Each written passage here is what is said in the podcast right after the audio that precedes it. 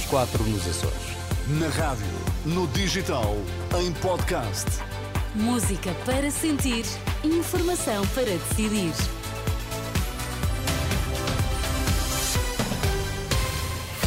Notícias na Renascença, destaques a esta hora. O representante da República para a Madeira deve anunciar hoje a sua decisão para resolver a crise política no arquipélago. Portugal está entre os países da União Europeia com baixos índices de construção de habitações.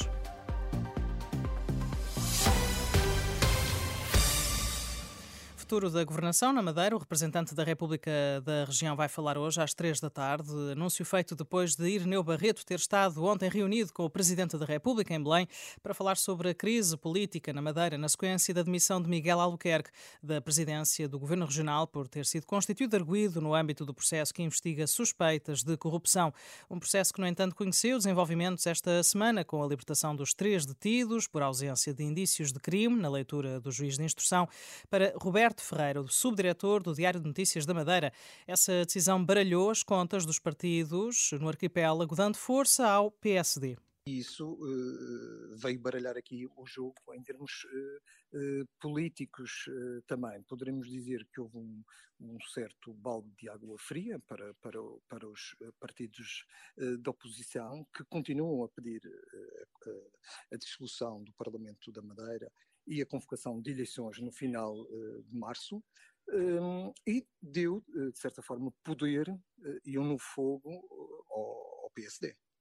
Na Ilha da Madeira é visto como provável o cenário de manutenção de Miguel Albuquerque na liderança do PSD, Madeira e do próprio governo regional portanto, temos informações seguras, e publicamos isso hoje no, no diário, de que eh, Miguel Albuquerque está mesmo a forçar um regresso, portanto, à, continuidade na liderança do, do, governo regional da Madeira e se, eh, e se for caso disso, candidatar-se eh, a novas eleições.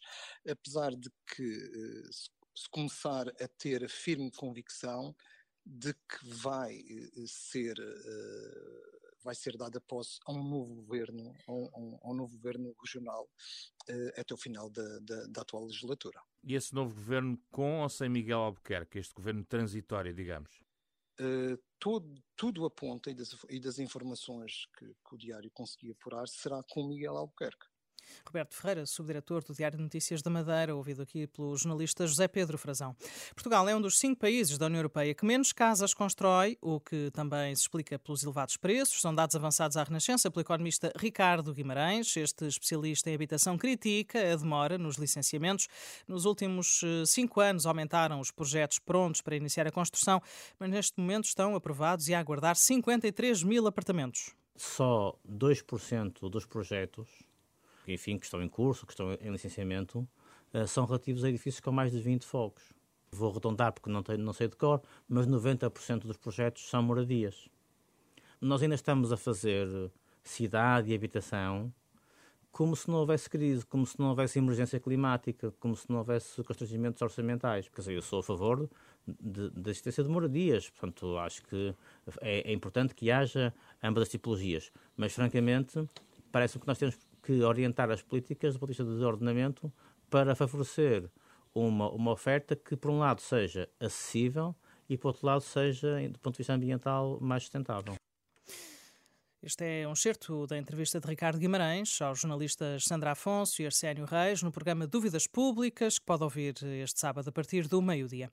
O presidente da comunidade Vida e Paz afirma-se indignado pelo facto de a pobreza estar a passar à margem da campanha eleitoral. Em declarações à Renascença, Horácio Félix diz que seria importante os políticos conhecerem a realidade com que a instituição se depara todos os dias no apoio às pessoas em situação de sem-abrigo em Lisboa. Não é matemática pedir propriamente votos. Depois é matemática que os políticos, por norma, não gostam de abordar porque reflete muito o fracasso da sociedade, do modelo de sociedade em que vivemos. Portanto, de facto, não me surpreende, mas como cidadão, de certa forma, indigna-me.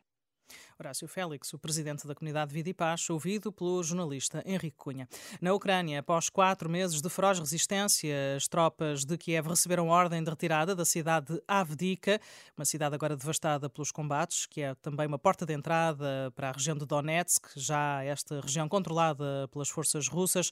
A sua captura para as tropas de Moscou representa o maior avanço numa linha de frente com cerca de mil quilómetros desde que a Rússia capturou a cidade de Bakhmut.